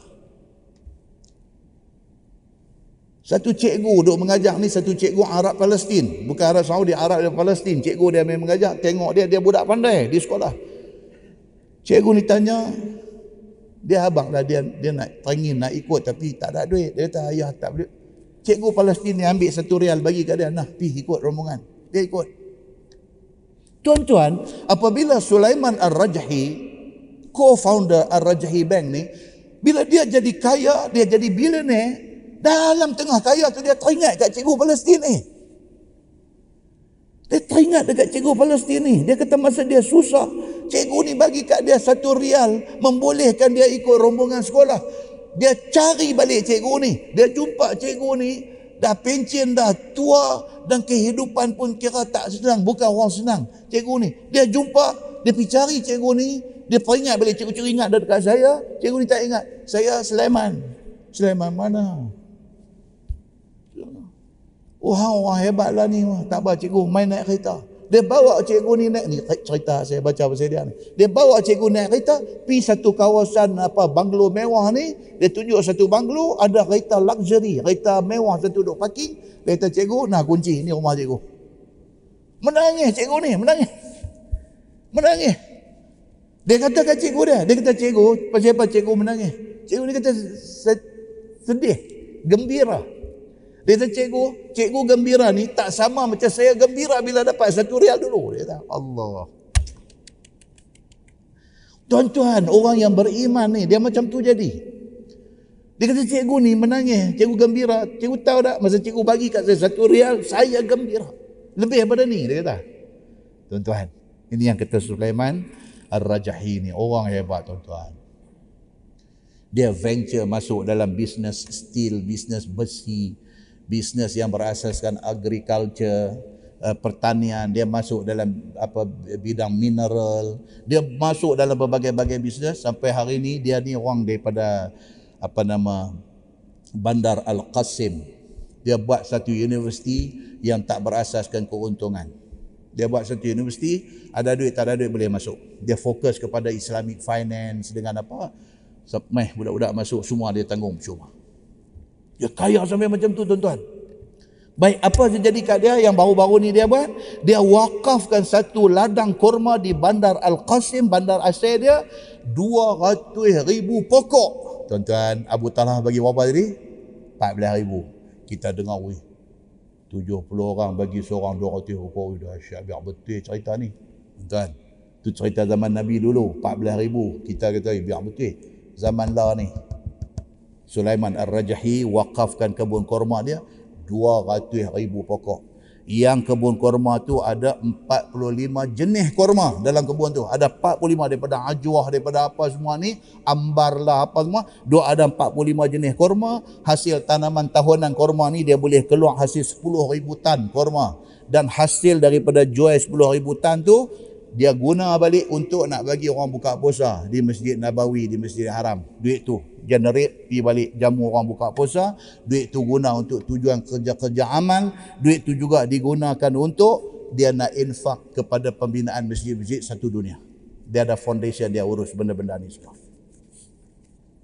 Tuan-tuan, kita cerita tentang Saidina Uthman. Huh, kita dengar bagi seratus ekor, tambah lagi dua ratus ekor, tambah lagi tiga ratus ekor. Kita duk ingat benda ni berlaku zaman Nabi saja. Kita baca cerita Abu Talhah, dia bagi kebun kurma empat belas ribu pokok dia bagi. Huh, kita tak ada lah nak cari lah ni. Ada, tuan-tuan. Sulaiman Ar-Rajhi masih hidup sampai hari ini. Mai musim Covid baru ni, dia bagi seratus tujuh puluh juta rial untuk bantuan Covid. seratus tujuh puluh juta rial, tuan-tuan, dia bagi untuk tujuan Covid ni. Allahu Akbar. Dia kata, dunia ni akan sentiasa ada orang macam-macam ni. Dia duk mai, dia duk pi, dia duk mai, dia duk pi begitu. Siapa yang terpilih untuk jadi orang-orang macam ni, beruntung dunia dan beruntung akhirat dia ni. Muslimin dan muslimat ini rahmati Allah sekalian. Baik, so kita baca di sana dia kata apa? Dia kata semua itu pernah berlaku pada zaman Nabi sallallahu alaihi wasallam. Dan sambung hadis tu, lawistata'tu an usirrahu lam u'linhu. Dan kata dia, jikalau sekiranya berkuasa hamba diamkan, sebagaimana bersedekah wang ataupun yang tiada berhajat kepada berterang-terangan, maka memberi dan menyerahkan dia secara diam-diam. Ni Abu Talhah ni, dia masuk juga bahagian tu dalam hadis ni. Dia kata apa? Saya, dia kata, kalau benda jenis sedekah, jenis derma, jenis bantuan, jenis donation ni, kalau benda boleh sorok, boleh diam, boleh tak tunjuk ke orang, saya tak mau tunjuk. Tapi sebab ini melibatkan kebun kurma, dia kena ada i'lan. Kata lah ni bukan saya punya lagi, saya dah bagi dekat orang lain. Maka kerana tu saya buat benda ni secara terang-terang. Dia nak abang kata apa? Buat baik ni kalau boleh tutup-tutup, tak mau bagi orang tahu. Kecuali benda yang tak boleh nak tutup. Kalau tutup jadi fitnah. Ha, maka benda tu di diiklankan. Yang kita trend lah ni, buat baik ni kira Facebook penuh. Kita, kita, kita ni syok dapat nama tu. Kita syok yang tu. Tapi dia beritahu di sini apa? Benda jenis bantuan, jenis boleh buat baik ni, kalau boleh sorok, sorok. Kecuali benda yang tak boleh sorok. Kalau sorok dia timbul masalah di kemudian hari. Barulah diiklankan. Dia kata, nescaya tiada hamba terangkan dia. Kalau benda boleh bagi sorok-sorok, saya tak akan tunjuk ke orang. Tapi sebab ini kebun kurma, saya terpaksa kena bagi tahu. Kalau tidak, orang duk ingat saya lagi. Sedangkan saya dah bagi, saya dah bahagi-bahagikan kepada adik-beradik saya. Dan hamba sembunyikan sedekah kalau boleh. Tetapi dengan kerana ia tanah kebun yang berhajat kepada serah dan tukang nama dengan tuan baru yang terang-terang. Dia kata, maka inilah hamba tunjuk terang-terang benda ni. Iaitu hamba wakafkan kebun empat belas ribu pokok ni kerana Allah. Maka serahlah akan dia kepada siapa yang mustahak, atau perbuatlah sebagaimana fikir tuan hamba. Bila dengar Nabi sallallahu alaihi wasallam kata Abu Talhah, maka Nabi kata, faqalah, Nabi kata, ij'alhu fi qarabatik au aqarabik. Au aqarabik. Nabi sallallahu alaihi wasallam kata, baiklah Abu Talhah, jadikanlah wakaf ini kepada adik-beradik kamu, dia kata. Maka Abu Talhah pun bahagi-bahagikan tanah kebun kurma itu kepada adik-beradik dia. Sebab itu disuruh oleh Nabi sallallahu alaihi wasallam wakaf kepada adik-beradik. Kerana adik-beradik itu disuruh dahulu buat baik daripadanya, daripada lainnya. Kemudian kepada orang yang asing. Kata Tirmizi, ini hadis hasan lagi sahih.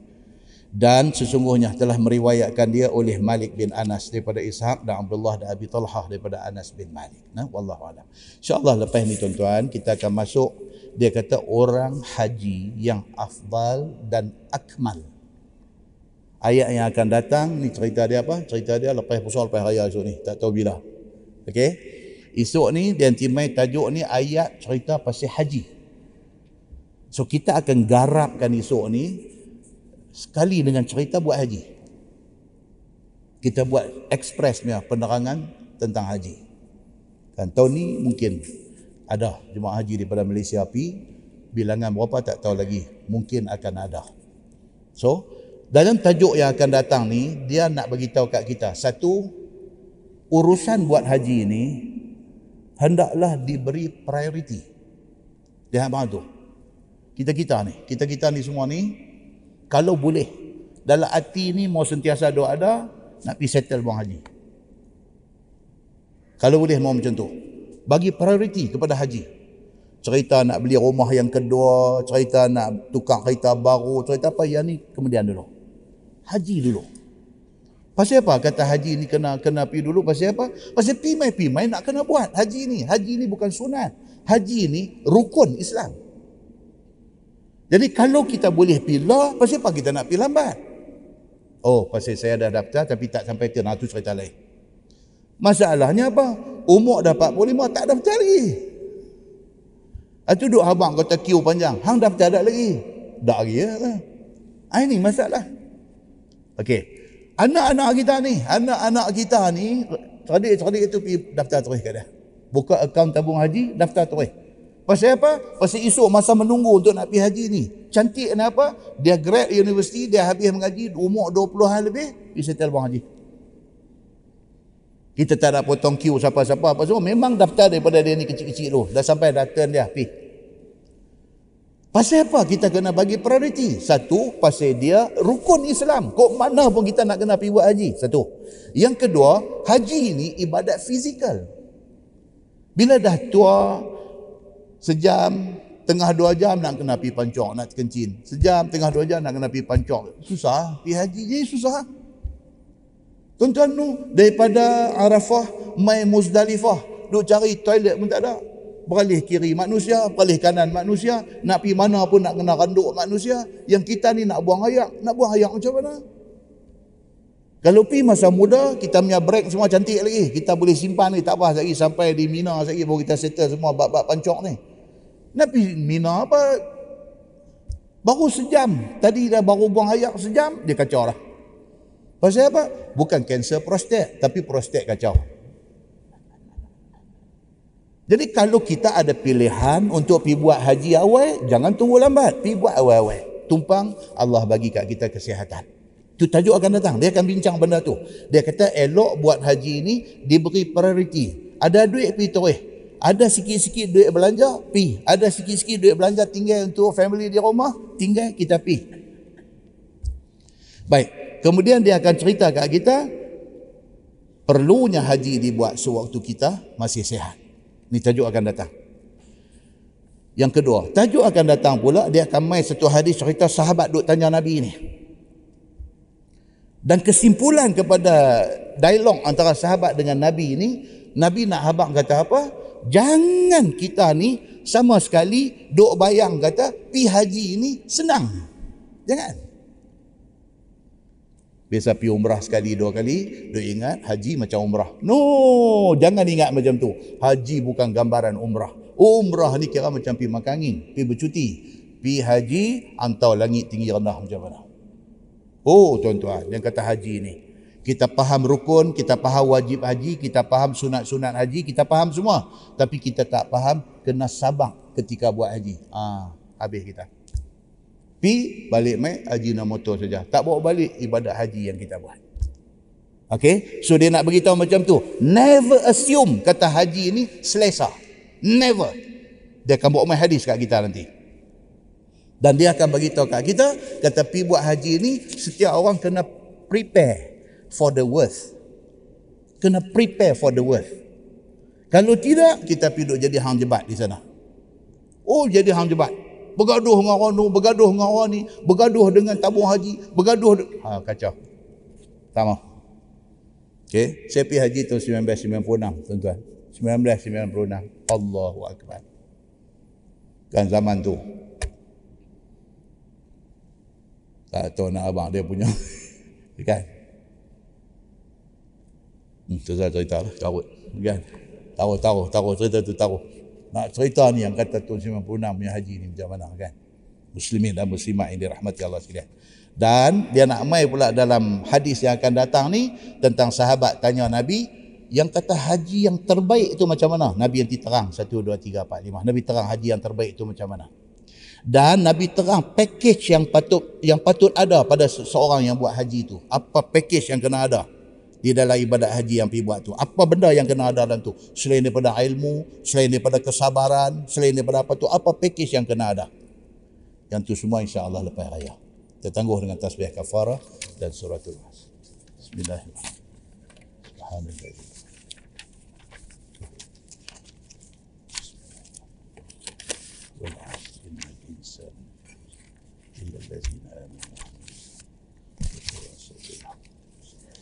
Allahumma salli ala Muhammad wa ala alihi. Bismillahirrahmanirrahim. Alhamdulillahirabbil alamin, hamdan yuwafi ni'amahu wa yukafi'u mazidah. Ya rabbana lakal hamdu kama yanbaghi li jalali wajhikal karim wa azimi sultanik. Radina billahi rabba wa bil islami dina wa bi Muhammadin nabiyyan wa rasulah. Allahumma iftah alaina futuhal arifin warzuqna fahman nabiyyin. بجاه خاتم المرسلين اللهم فقهنا في الدين وعلمنا التأويل واهدنا صراطك المستقيم اللهم أرنا الحق حقا وارزقنا